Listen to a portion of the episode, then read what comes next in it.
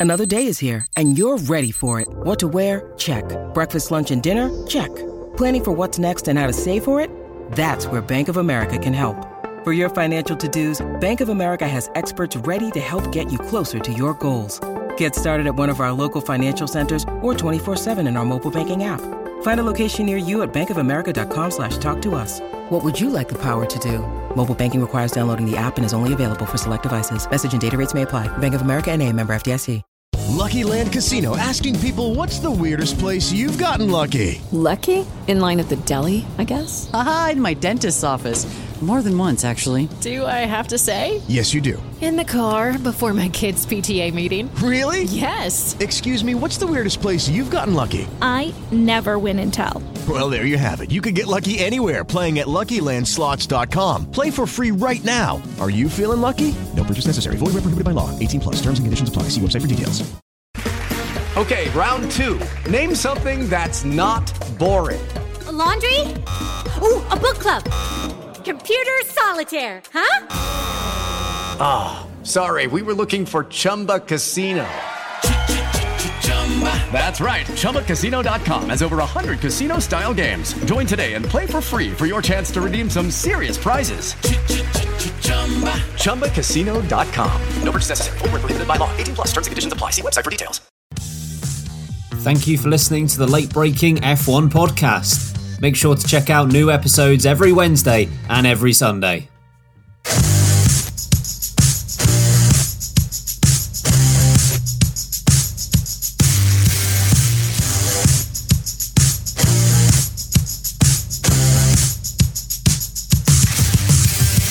Hello, and a very warm welcome to the Late Braking F1 podcast presented by me, Ben Hocking.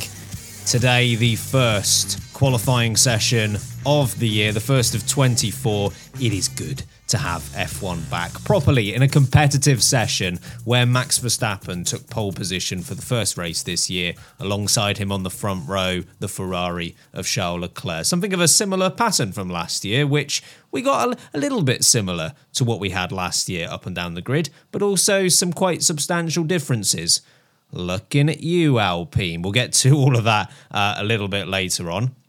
I have been left with the terrifying prospect of being all alone for today's episode. Uh, I'm afraid Harry is gallivanting across the globe. Sam's moving house, but hey, I'm reviewing the Bahrain qualifying. I I, I think I've won here.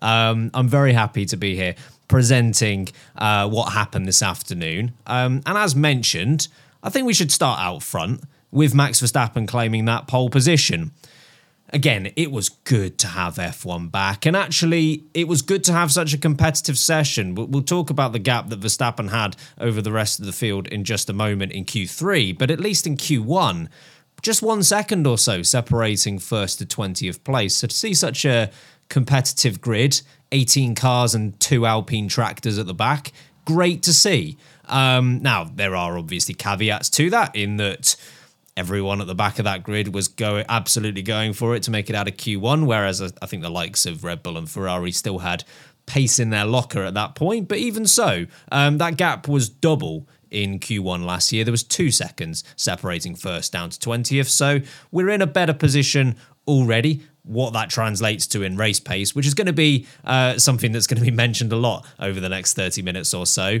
It is only qualifying. We don't know of all of these teams that have shown pace and not a lot of pace, how that's going to translate to race day. But as a first sign, pretty encouraging stuff. As mentioned, Verstappen, we'll start with him grabbed pole position in the end by just over two tenths of a second, which is an interesting margin that I'd like to go into a little bit. As mentioned, Charles Leclerc was in second place. Just to run through the rest of the top 10, George Russell was the lead Mercedes in third place. Carlos Sainz will start directly behind his teammate in fourth. Sergio Perez, four positions behind Max Verstappen. A little bit of discussion in a bit as to whether he should be happy with his efforts there or not. Alonso will join him on the third row in sixth sixth. The two McLarens will make up the fourth row of the grid in seventh and eighth. Norris ahead of Piastri, Hamilton ninth, and then the Haas of Nico Hulkenberg getting into Q3. Definitely not the last we'll speak of that today. Um, but yes, Verstappen out front, two tenths of a second, or just over two tenths of a second, I should say. Uh, and I was thinking to myself, what would Red Bull and indeed Max Verstappen's response to that be?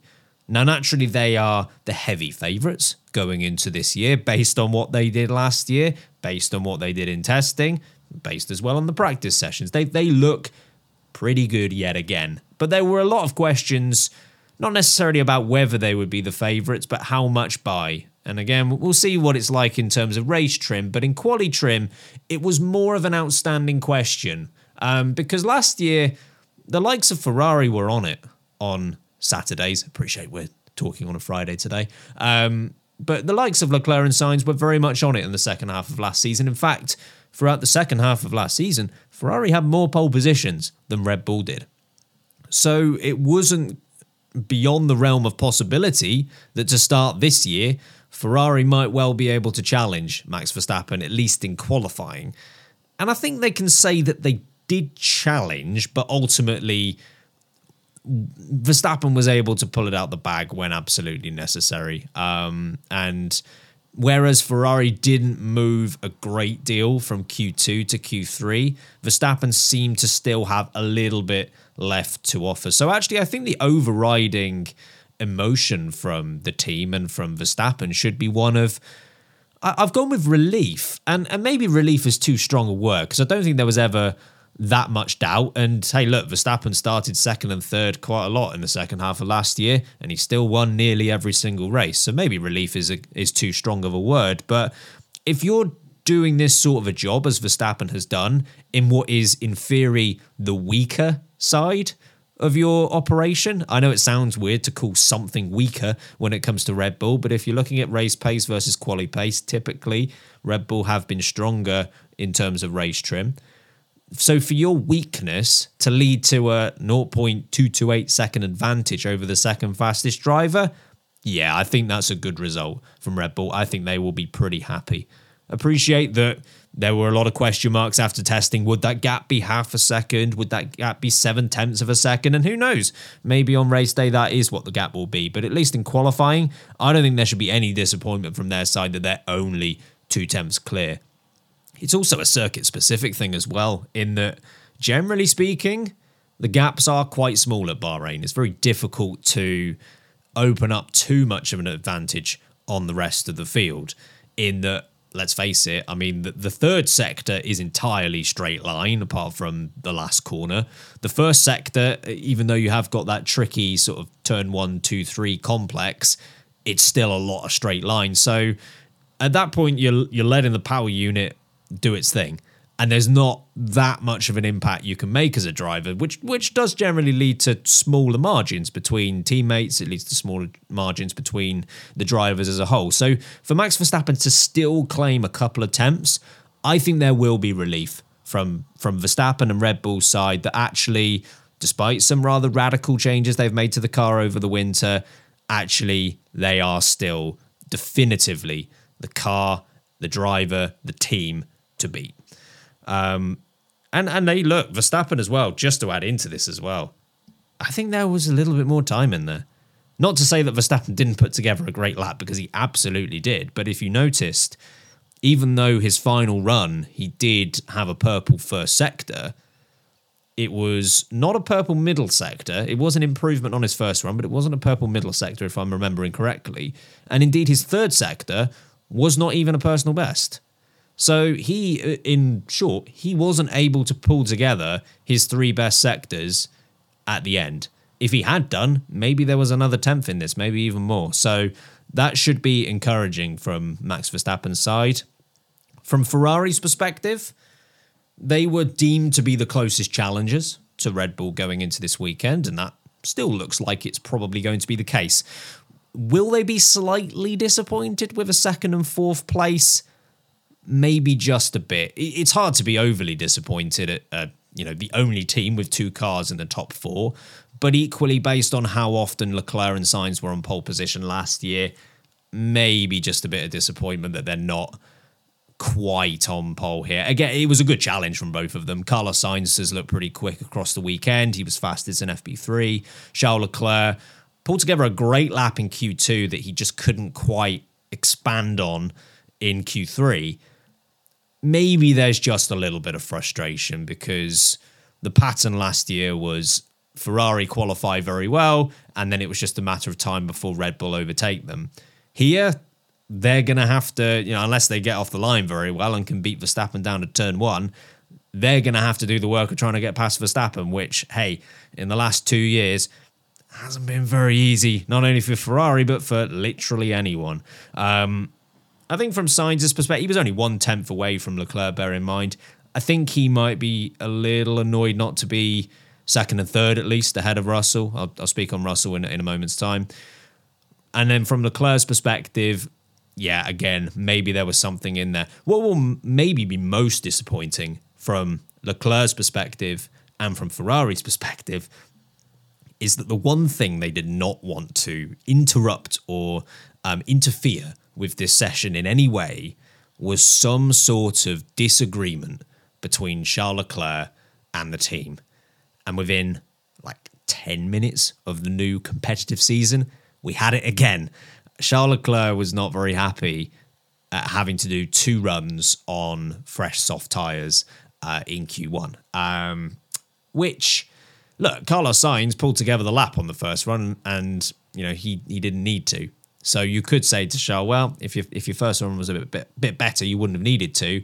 On the other hand, this is another instance where we've seen it before so many times. Charles Leclerc not necessarily agreeing with what the team asks him to do, and he believes this was something that directly impacted his ability to get pole. Now, th- there are times where something like that will happen in Q1. It's very easily forgotten about and actually might not make much of an impact at the end of the day.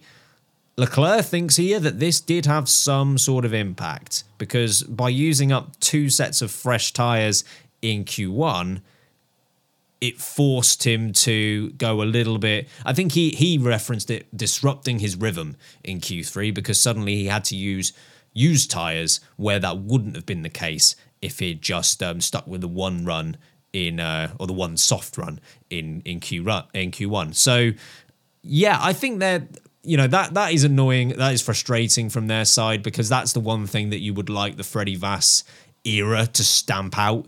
Um, it's been a staple of Ferrari for, I was going to say years, but you could probably go back decades at this point. It's been one of the principal reasons that they haven't been as competitive as they'd like to be. Um, and to see it impacting them on the first qualifying session of the year, not overly encouraging. Uh, and as mentioned, the reason it wasn't a Ferrari second and third place on the grid is because George Russell was able to get in the middle of that Ferrari sandwich. Russell third. Interestingly, six positions ahead of Lewis Hamilton.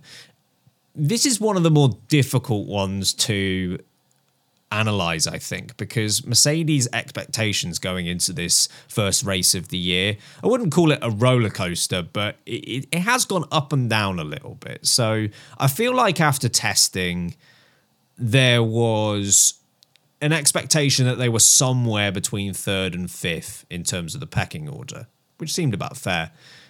Then the practice session started, and suddenly, inevitably, when Hamilton got fastest in FP2, there were more expectations placed on the team. And it feels like after qualifying, they've come back down to roughly where they were going into the weekend. Now, there is a, you know, you can place substantial importance on being fastest in FP2, not because it's worth anything in terms of points or anything like that. But there is a great deal of importance of being fastest in FP2 just based on the timing of the session. You know, no disrespect to Daniel Ricciardo, who topped Q1, uh, sorry, FP1 on Thursday morning, but it means very little. You know, P1 is used more as a track acclimatization session more than anything else. And look, in qualifying, it didn't mean anything with Ricciardo down in 14th. But with FP2, and the thing that distinguishes it from FP1 and FP3 is that you will be in the same conditions, as long as there isn't a massive weather difference between the two days, you are going to be in roughly the same conditions for qualifying and indeed the race. Just time wise, it pretty much lines up. So there was a, a, good amount of expectation going into this session from Hamilton's side, from Mercedes' side. I think from Russell's perspective, it has pretty much been converted. You know, third place is a is a strong effort. That car seems very good in the final sector as well. Um, but from Hamilton's perspective, less so. Six positions difference between those two drivers. Just for reference, that is a marginally bigger gap than between Hulkenberg and Kevin Magnussen, and between Alex Albon and Logan Sargeant. Now, I think the positions is maybe slightly misleading in that time wise, it wasn't a huge amount between the two drivers. Um, but equally, Russell throughout all three sessions did seem to have a minor edge on Hamilton.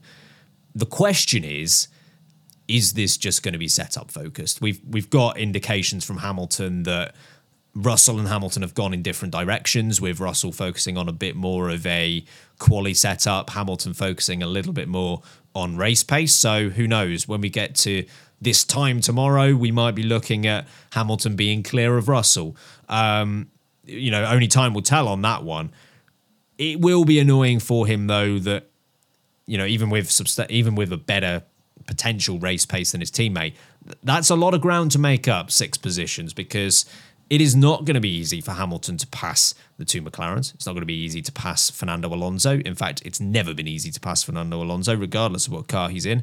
Um, and indeed, Sergio Perez has put up a number of good fights uh, against Hamilton in the past. So, um, you, you, know, it, it's a trade off.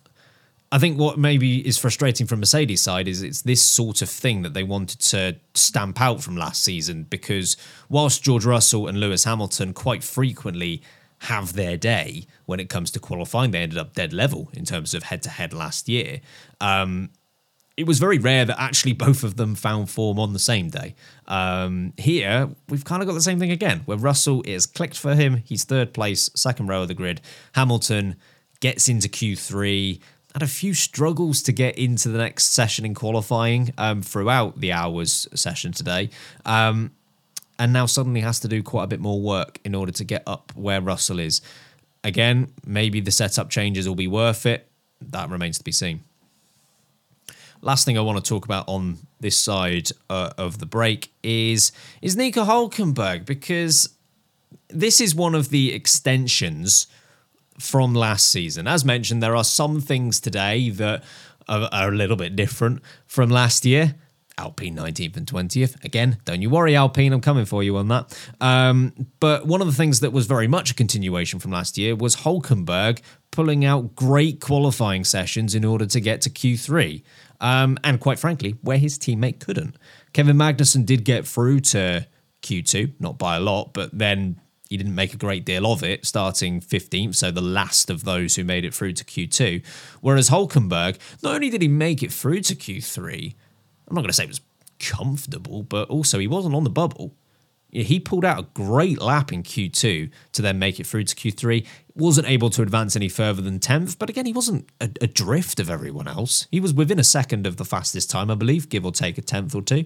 Um, and the likes of Hamilton and Piastri and Norris weren't that far down the road from Nico Hulkenberg. And, you know, the question now starts because today should mean, and I mean this in the, in the nicest way possible to both Hulkenberg and Haas, because it's an achievement, don't get me wrong. This day should mean very little for them. The only reason I say that is because Hulkenberg did this plenty of times last year, and or more often more often than not, it counted for absolutely nothing. Right? Nico Hulkenberg, you know, pretty much got as many Q3 appearances as, as he did points, which should never happen. But from Haas's perspective, it did. Um, you know, the good thing from Haas's side is that there was so much focus in testing and in, indeed in FP1 as well, where they were seconds off the pace because they were just focusing on long run pace because it was their definitive weakness from last year. Hulkenberg would qualify 9th, 10th, and after five laps, he'd be 15th and just no contention for the rest of the Grand Prix. They've spent so much time over testing in FP1 that there was really an unknown as to whether they still had that one lap pace. The good news is today has confirmed they do have that. That has not gone away. Now the question turns to is there any difference from last year in terms of that long run pace and that tyre wear issue that absolutely plagued them? And we should know very, very early on. If after five laps, if after 10 laps in the race tomorrow, Hulkenberg is still operating uh, around 10th place, even if he's just fighting for points, even if at the end of the Grand Prix tomorrow, Hulkenberg finishes, let's say 12th, Haas have got to consider that a good weekend. Because even though they might have not have completely solved their tyre wear issues, if he was only to drop two positions from where he qualified, that is a massive step in the right direction. But on the other side, if he's P16 after 10, 15 laps, it sounds as if even after all of that work over the winter period, you probably haven't gone anywhere. So, from Hulkenberg's perspective today, absolutely brilliant achievement for him. Deserves all the plaudits that he is currently getting. Definitely in contention for driver of the session. From his side, just gotta hope that there's um, you know, there's some race pace hidden in that car somewhere. Magnussen's perspective, just to mention as well, about seven tenths separating him and Nico Hulkenberg, which has got to be gutting because, again, Magnussen needs to perform this year. There is Ollie Bearman very uh, menacingly looking over his shoulder, getting a lot of time in that car in FP1 sessions this year. Magnussen does not have a, a contract for 2025 at the moment. He needs to perform. Not a great first impression from him, given his teammate got into Q3 where he couldn't. I'm going to let my voice rest for a moment or two. I'll let your ears rest for a moment or two of my voice. Um, but on the other side of this short break, I'm going to be chatting through Williams, chatting through McLaren, and I'm sorry, I'm going to be chatting through Alpine too.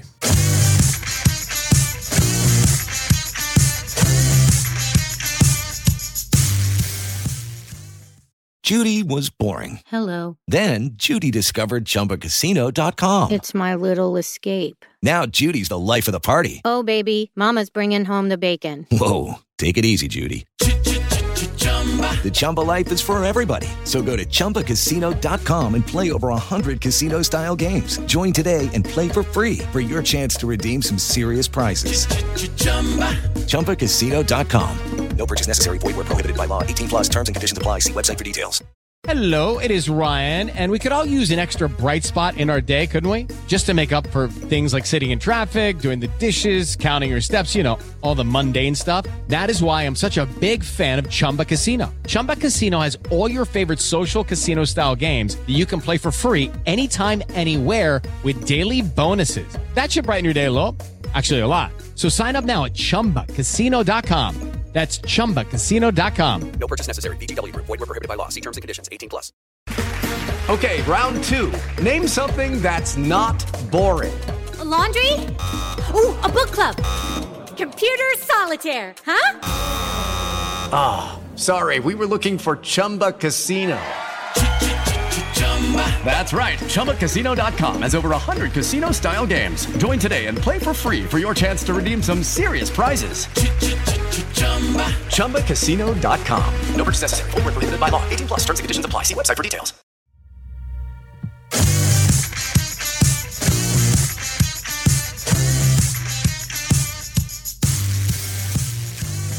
Okay, let's get this out of the way.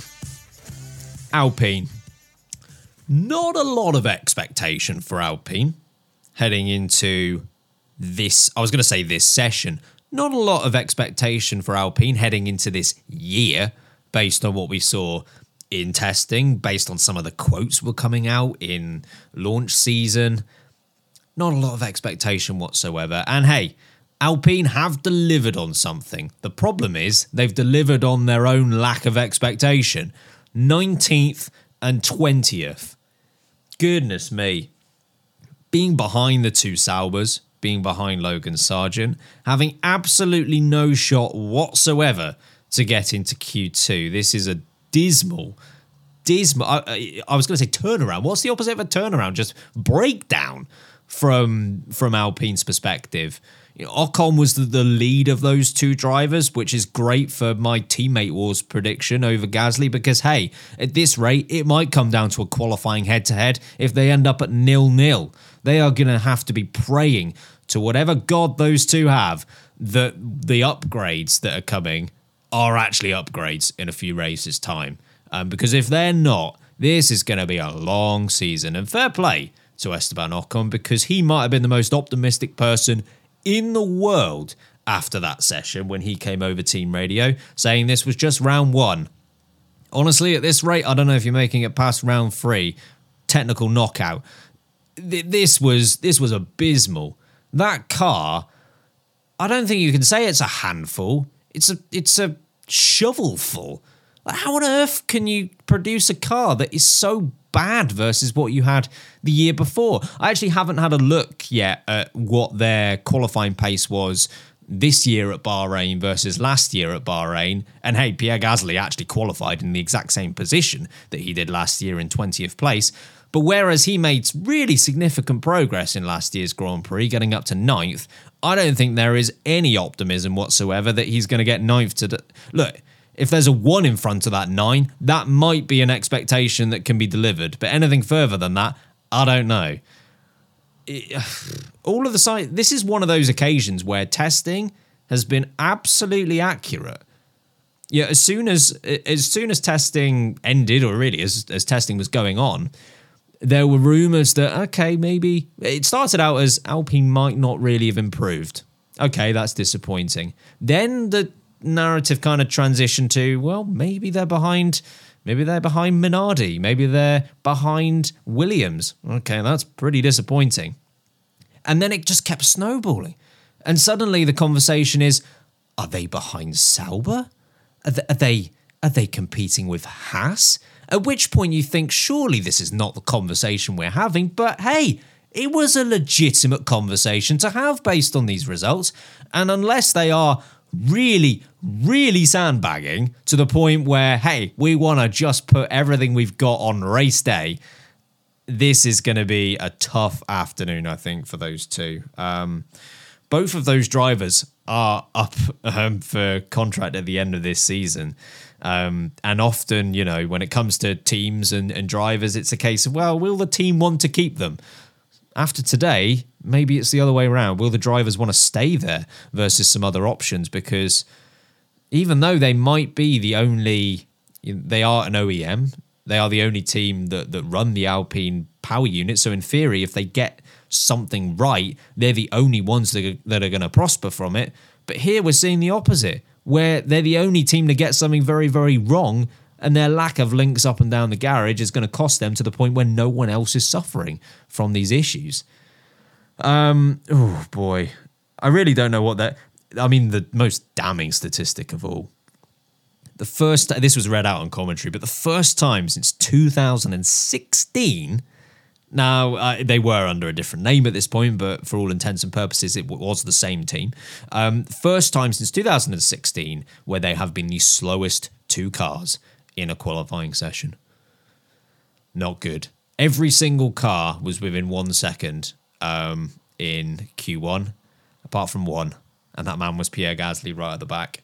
Um, good news, Alpine. Can't get worse. Wait, no, probably will now. Oh, damn. Sorry, Alpine. It probably will get worse. But um, yeah, this was this was impressively bad. Um, and honestly, I don't know. I predicted them to finish, I think, seventh in the championship. Them upgrades better be good.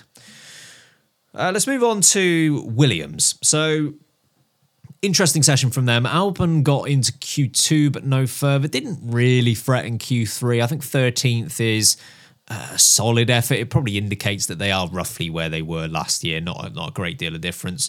From Logan Sargeant's perspective, unfortunately, again, it was more of the same. He qualified 18th, so he was marginally behind the two Sauber drivers. Bottas was 16th, Zhou was 17th.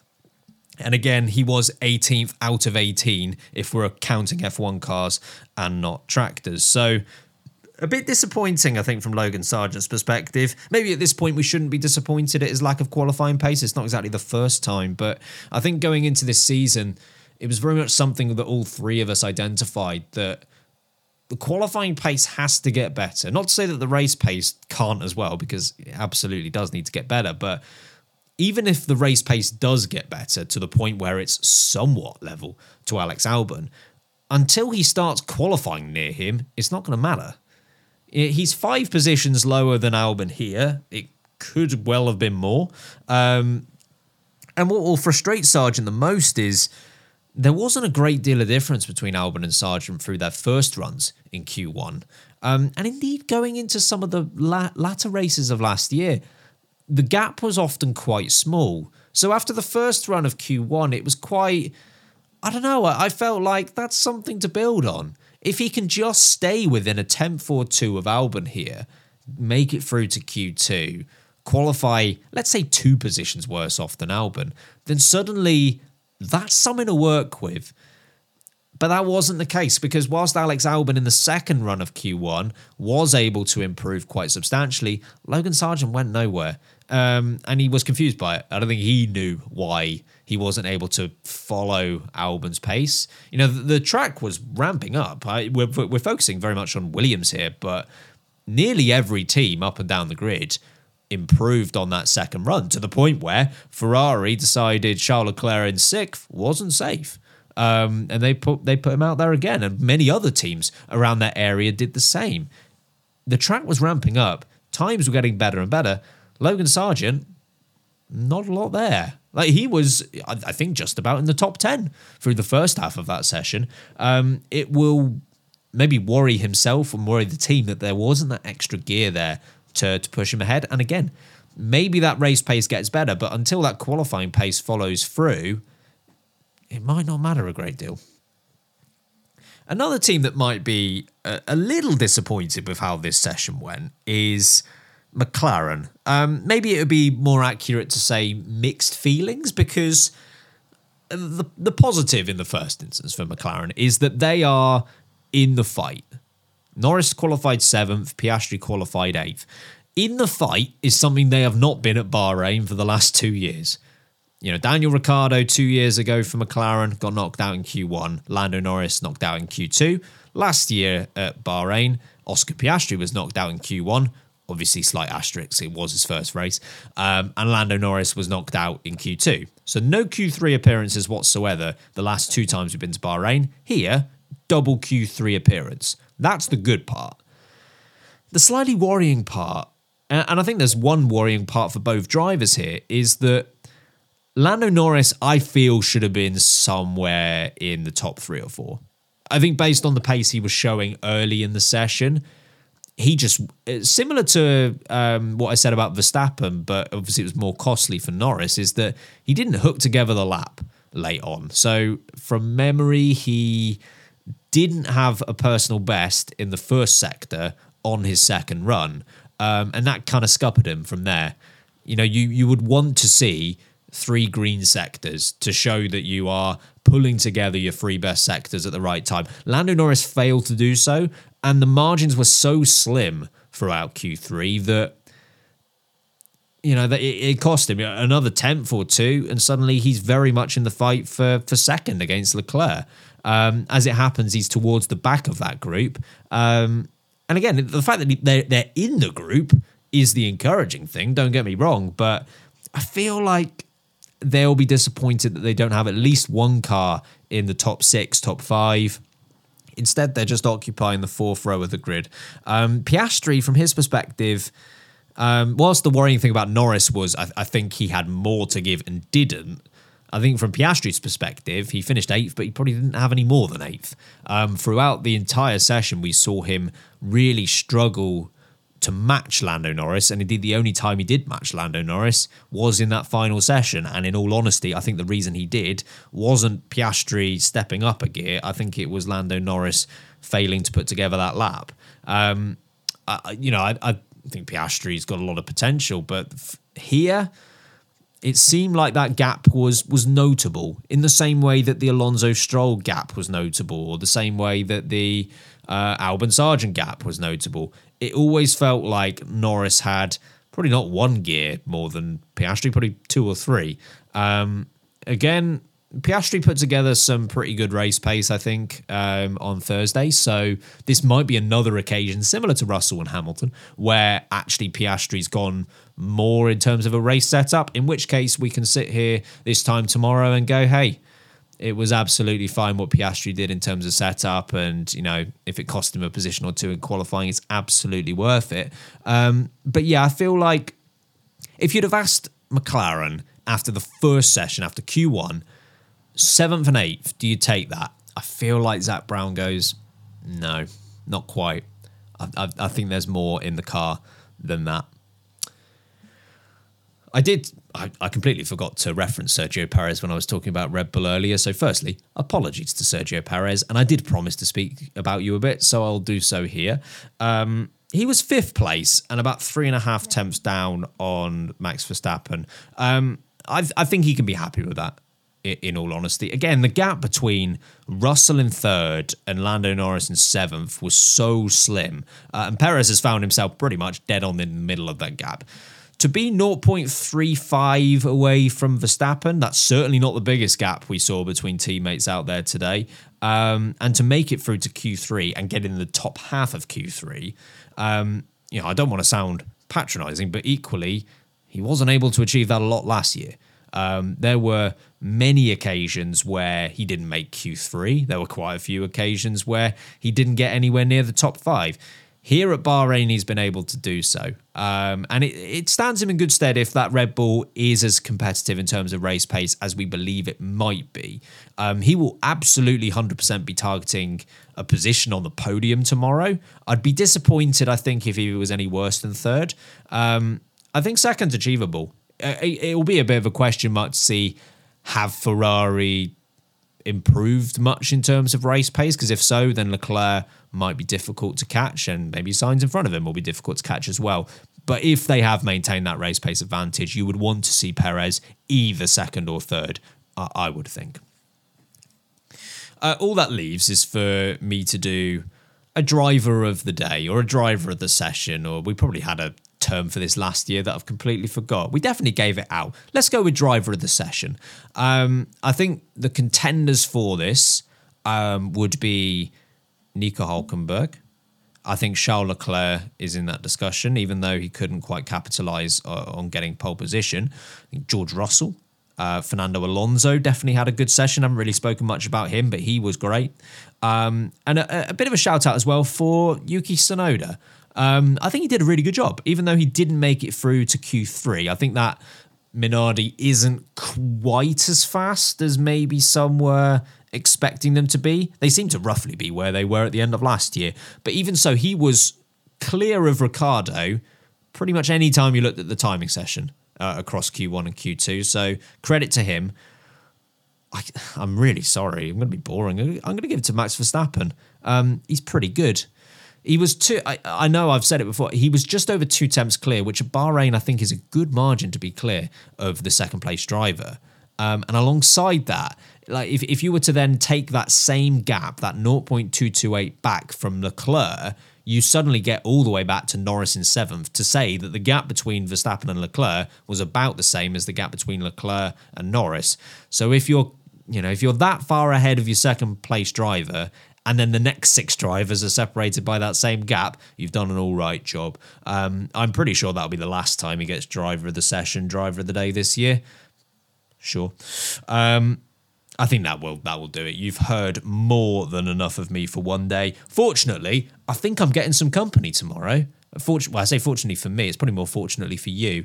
Um, yeah, whilst uh, Sam is still moving house. He'll be back uh, midweek uh, for the Saudi Arabian preview. I should be joined by Harry Eid. Harry, if you're listening and you're not joining me, I'm really disappointed in you, and all the thousands of people are really disappointed too. Um, that should be enough to encourage him to be here. Um, uh, what that does mean, though, is uh, Sam's great at these outros, and, I, am not very good at them. Um, I just have to plug things here, right? So, um, Patreon, that's something you should do. We've got our first power rankings and driver ratings coming out on Sunday if you're on the right tier. So the Patreon link, as always, is in the description. Um, and we'll be looking to upload that one either Monday or Tuesday, where we just give a frank assessment out of 10 how we think each driver has performed. Um, as mentioned, I'll be back tomorrow for the race review itself, which will be going out as per normal. Um, Discord was really alive and popping. Is that something kids would say um, during the session today? Uh, and I'm sure it will be tomorrow as well. There's always uh, a lot of people getting involved on race day. So if you're not already involved in the community, I've lost count with how many we've got there now. I think it's about two and a half K or something along those lines. So please do get involved. Um, F1 Fantasy, uh, we just passed the 1,000 team mark, which is uh, unbelievable. Thank you ever so much to everyone who's joined. We didn't think we'd get anywhere near that number. Um, so if you haven't joined our league yet, um, if you haven't set a team yet, unfortunately, you're a bit late for this Grand Prix, but there's still 23 to go. That would be an epic story if you haven't got a team and you join our league after this race and you still win. That would put all of us to shame. That's got to count for something. Again, that link's in the description. You can catch us on socials as well. Late Braking F1 is the tag you need pretty much everywhere apart from Facebook. We don't do Facebook, but we are on uh, we are on uh, I can't call it X, Twitter uh, and Instagram. So do get involved there. I really have spoken enough now, so I'll leave you to it. And in the meantime, keep braking late.